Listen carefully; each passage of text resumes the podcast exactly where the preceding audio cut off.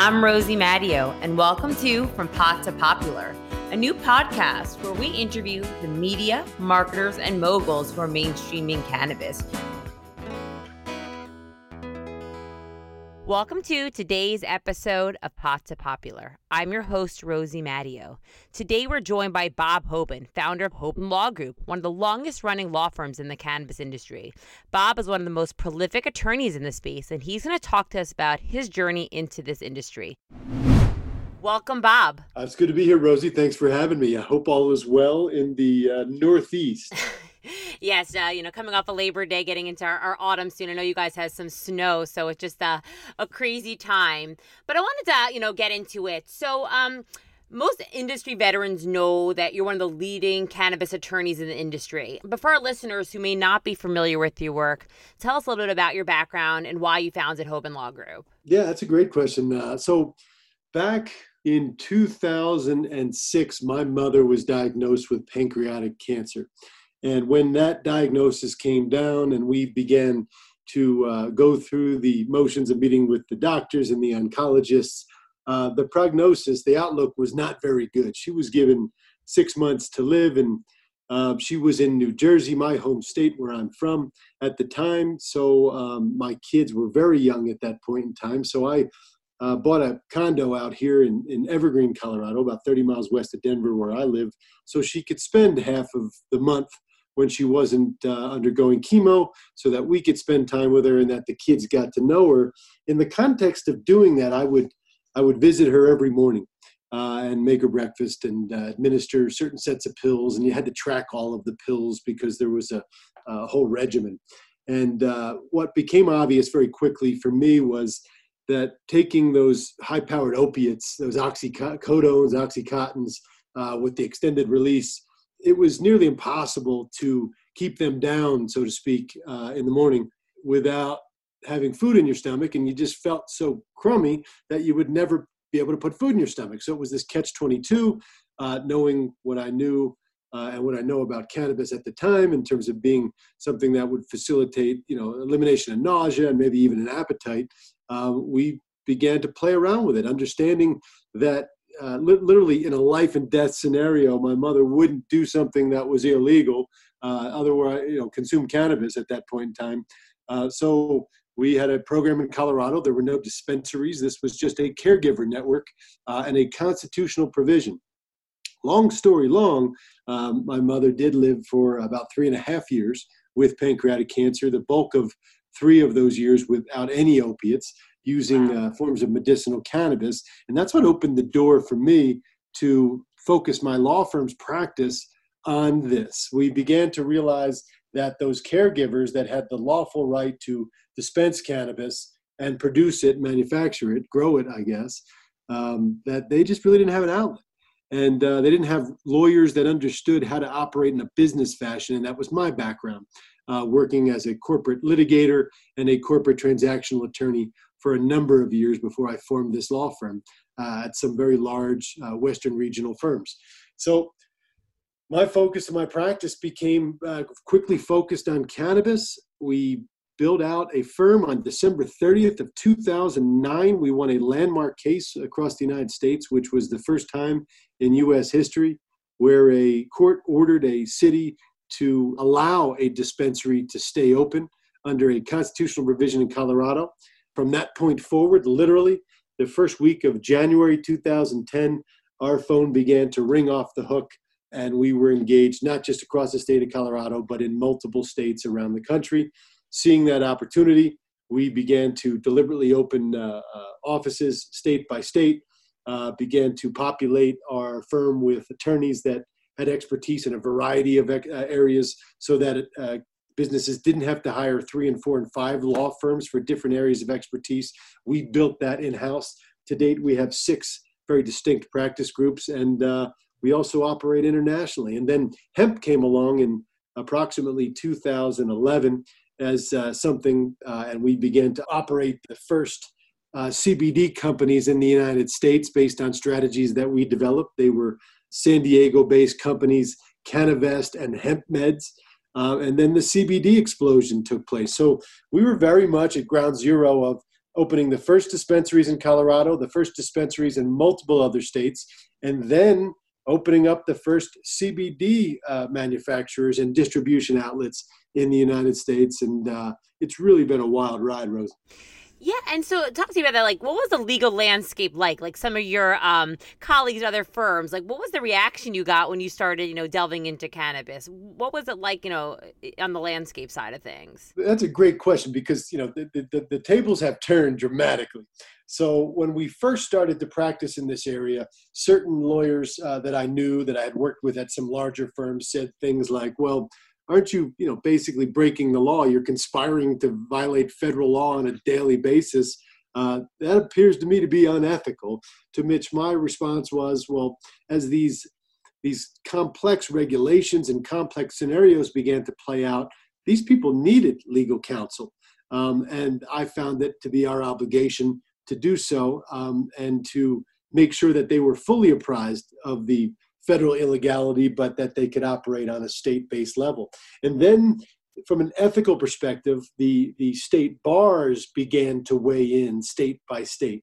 And some of them said you can't practice in this area at all. Some of them said you can if there's regulations, and they began to carve exceptions. We got wind very early from our ethics council, uh, who was the, the chief of the ethics committee for the state of Colorado, that uh, the state was not going to enforce and in fact they were going to create a pathway. So it did present those ethical problems um, early on uh, and that's something that yeah, that most lawyers uh, should and and all lawyers should but most lawyers do in reality have at the front of their minds and, and ethics and professional responsibility is very important to us. And then other larger law firms began to make light of the fact that we were a pot law firm right? Um, you guys are the pot lawyers uh, as if you know that, that was just some slight and now those very same firms call us almost on a quarterly basis to see if they can buy or merge in our law firm as part of their national or international practice to be their cannabis division. So the, the, the, times have changed dramatically. And I imagine you get same some of the same. I'm laughing uh, because some of my old uh, employers, when I, they saw what I was doing, would, would say, oh, it's so funny. It's so cute what you're yes. doing. I'm like, cute? Really? And now they all have their own, you know, CBD, uh, you know, practices or a little bit of cannabis. So, you know, I, I share that sentiment where, uh, you know, what they laughed at, you know, they're all trying to get a piece of now. Exactly, exactly. And uh, it's this niche little thing in a you know thirty billion dollar global industry. Right, exactly.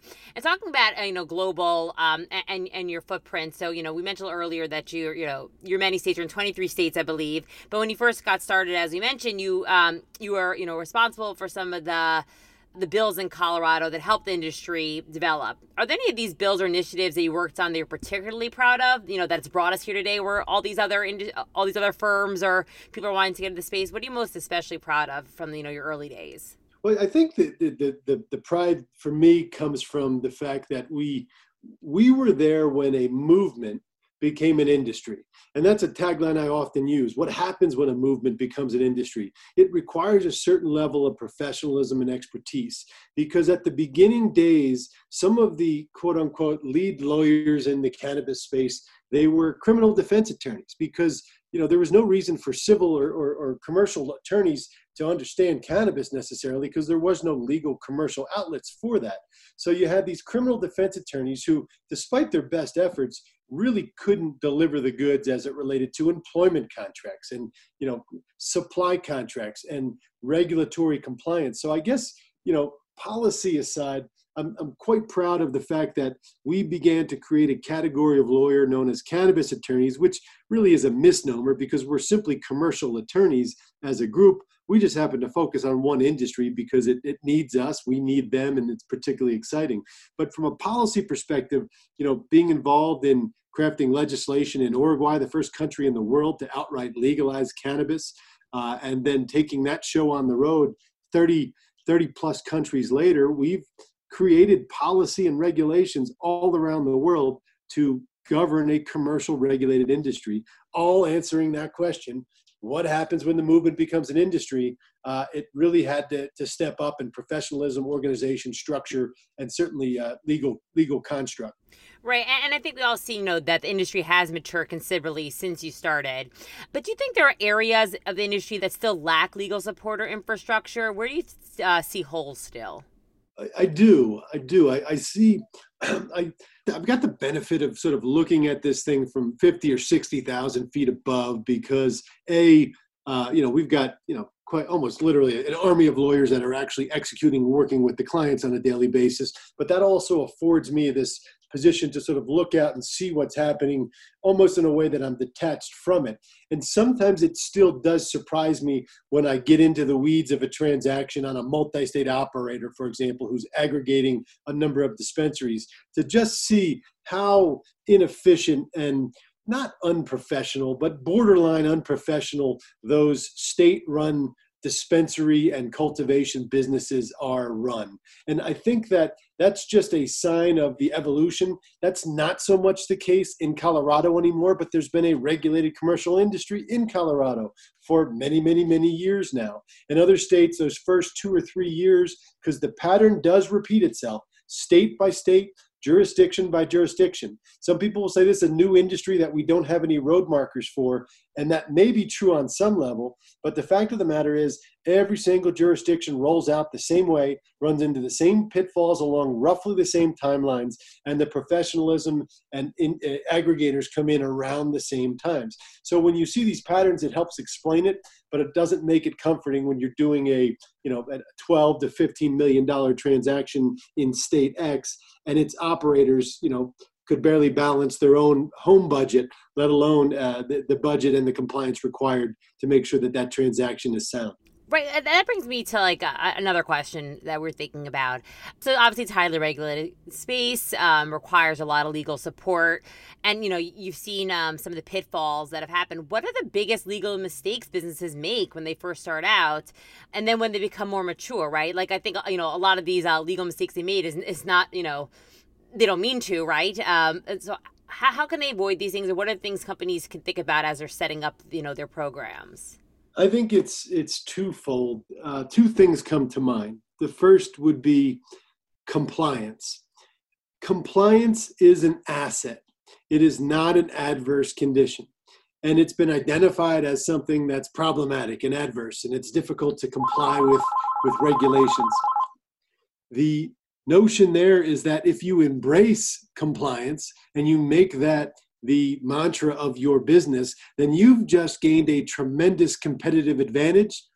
At a minimum, what you've done is created a business that other folks would look at that would have a higher value than the next business, so to speak, because you are replete with books and records and compliance documentation and compliance personnel. So that's the first mistake I've seen, particularly on the cannabis or the marijuana side of the industry. I think that when I look at the hemp side of the industry combined with the marijuana side of the industry, and we've got some definitions that I, I, think are are misplaced oftentimes. As lawyers, we refer to the cannabis industry as the entire industry, which has two sides. It has a marijuana side and it has a hemp side, not cannabis and hemp. Cannabis is the plant in the industry, and we use the legal terminology to distinguish between the two sides. But what's common across those is that people that come from outside of the cannabis industry cannot help us because their experience doesn't translate or that they don't understand how our industry operates. And I've seen that happen far too often when in reality, the industry needs to embrace those outside individuals, particularly ones that have something to add. And, and look at integrating cannabis into other existing industries, not requiring those industries to adapt to this industry. And those are two major mistakes that's great. I think that, that that, that is like super interesting. You, you can't expect some of these like um you know larger established industries to go our way. We have to figure out a way to make uh you know cannabis companies compliant. You know to play in those different leagues. I totally. Well, I mean, think think about that from the hemp perspective for just a moment. Think about the fact that the hemp industry wants to be defined separately uh, when most of the products are CBD products. And is CBD really an industry? You know, I wrote a column in Forbes recently that, that got a lot of negative uh, feedback from the hemp industry because they said, yes, CBD is an industry. And I said, no, CBD is an ingredient that services multiple other industries. And until you realize that, you're not going to be able to succeed in those industries because they're not going to adapt to you. I think that's such a great point. Um, and and to the point about your uh, column in Forbes, in addition to being one of the most influential cannabis lawyers, you know, and writers in the U.S., you've also worked on, I believe, more than 35 different countries on various policy and regulatory cases. What do you think are the emerging and international cannabis markets to watch, and what could the U.S. market learn from them, or the other way around? You know? Yeah, no, I, I learn something new every day. What what I see is that increasingly these these countries that are looking at regulations or that are adapting their regulations coming online, they're learning from other countries around them and the mistakes that were made. For example, our lawyers in Ecuador were instrumental in getting uh, industrial hemp legislation passed there. We did a, a, an educational webinar series just yesterday with a number of people in Ecuador to talk about how to focus on this industry. And they, the questions came up well, why did the Colombian program sort of fall on its face? It's, it's not necessarily dead, but you know, there's been, it's been stagnant for a while. Why is the Mexican program uh, uh going to be exciting? Uh, what about Brazil? They've got their nationalized healthcare system involved. What happened to the European Union, for example? Why can't we ship things there? What are the regulations there? All basic questions that have caused other programs to either stall or fail and these newer countries coming to the table are trying to avoid those pitfalls. So that is some of the exciting thing is when you talk to them you, it's as if you've come from the future because you can tell them what's going to happen next or what they should be thinking about next not because you're guessing because you're seeing these patterns emerge and you know what the next issue is going to be because we've been involved in these country after country state after state. Now what are the markets to watch it's really interesting because we see the wisdom had been the European Union is going to be one of the biggest markets in the world with you know 450 million plus people and consumers that understand the value of cannabis as a medicinal product or a wellness product with disposable income. And the distribution in those countries has actually narrowed significantly over the last 18 months not expanded and that's been compromised even further by the fact that the European Commission, which is effectively the, the aggregate FDA body for uh, the European Union members, it's wavered on treating cannabinoids, non psychoactive cannabinoids like CBD, treating them as a narcotic versus a food ingredient. That's going to further limit uh, distribution as that unfolds. So then enter Latin America. For the last three or four years, it's been an export only market, or at least that's the regulatory structure that was put in place. They haven't exported a whole lot of material to date. But some of the countries, Uruguay is actually coming into a nice rhythm right now for exports and has a really great technical government agency that oversees the, these programs. But nationalized healthcare systems in Brazil and Mexico between those two countries, there's over 350 million people with consumers that are reliant on a nationalized healthcare system that is going to integrate medicinal cannabis in various forms. That is exciting. Now, some people would say, I don't want to do business in Latin America. We all know that the governments are, you know, not easy to deal with and that there's corruption and, and crime. And while those things may be historically true, what I've found in my travels over the last several years is that there are major efforts to eliminate the effects of corruption and major efforts to make sure that these businesses, because there's so much scrutiny on them, are run correctly. So I wouldn't hesitate to jump into those markets. Yeah, and talking about you know uh, changing things in markets. I want to shift gears a little bit, but as a policymaker or uh, people, someone who's helped shape policy, it's become more apparent than ever in many states um, and local cannabis laws are not written to encourage diversity or social equity within the industry. From a policy perspective, what reforms should governments implement to address this issue? You know, we have got a lot of emerging markets. We've got you know new states coming online. Like, how can we, as an industry or from a policy side side make sure that social equity eh, you know is ingrained in the cannabis programs. Yeah again not, not to sort of go back to the forbes thing but i did just write a column on the importance of social equity in the cannabis space. And when you look at the disproportionate impact on you know minority communities under the controlled substances act and the enforcement of marijuana laws across this country something's got to give here. Now does a government sponsored social equity program get us there or are those programs more likely to be abused? So let me tell you what I mean there. Early on in most states, vertical integration was required. What that meant was most of these states that opened up early on they they opened up before regulation because there was some sort of law or patient permission that you know creative legal constructs allowed for uh, collectives and the like well so these dispensaries these stores were open before there was state regulation then the regulators came around and said we want to instill as a policy vertical integration meaning the retailers and the growers had to be in the same business. And that was rare that they were in the same business because it's often been said plant people and people people do not mix. Uh, and we've seen that play out. So then the retailers who were the more often than not, the more business savvy people met the growers and tried to integrate a grower into their business plan and application. They got the license and then they immediately cut the growers out. They used those growers just to get through the licensing process. We've seen various iterations of that story happen over and over and over again, led to litigation. We're starting to see the same thing with some of these social equity programs, where if I find a you know a qualified minority partner to go get a license, then sometimes and you know maybe more often than we'd like to admit, those minority uh, individuals are being used because of their status, not really giving a meaningful chance to participate in the business. So having forced policy like that creates those types of abuses, but it is a necessary thing when you look at the, the disproportionate impact of the Controlled Substance Act.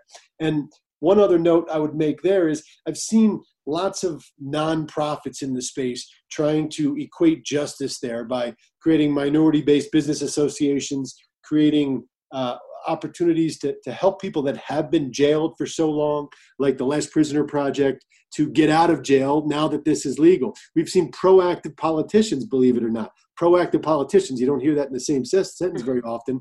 And they've gone out and they've eliminated or commuted sentences for marijuana prisoners serving sentences because of the legality in those states. So it's a combination of all these things that really creates justice in this scenario, but it's not necessarily the most effective in those regulated systems where you put aside a certain number of social equity applications because of the potential abuses but it is a step in the right direction. And do you think you know as somebody who's like helping you know foreign policy are there any initiatives around this that are getting you excited or any like you know solutions to this just from like from your view we're great supporters of the Last Prisoner Project, uh, financially in terms yeah. of you know helping uh, with pro bono services. One of our attorneys, uh, Sarah Gersten, is the executive director of that uh, group and does a lot of good work. Uh, and there's other groups that do similar type things. So I, I like programs like that. Now, when you think about the government sponsored program, Colorado has just announced that it's going to have a social equity application program. And we've had a commercial regulated industry for a number of years here. So that opens up on January 1. So, does that program have a chance to have an impact? We shall see. But I think some of these nonprofit organizations that are driven by equating justice through you know pro bono legal services and otherwise i think that's where we're going to have the most impact yeah, we're uh, proud supporters of Last Prisoner as well. We just did um, a 120 mile bike ride, uh, which we were supposed to do in Colorado, but because of COVID, we didn't. So next year, when we do make it to Colorado, we're gonna pull you in on this 120 mile bike ride with us, as many people as we can. We're gonna do. And speaking about January one, I do want to wrap up with. So you guys have really had you know substantial growth, so many countries, so many offices what is the future of Hoban Law Group? Like, if you look out, you know, five years from now, where do you guys sit?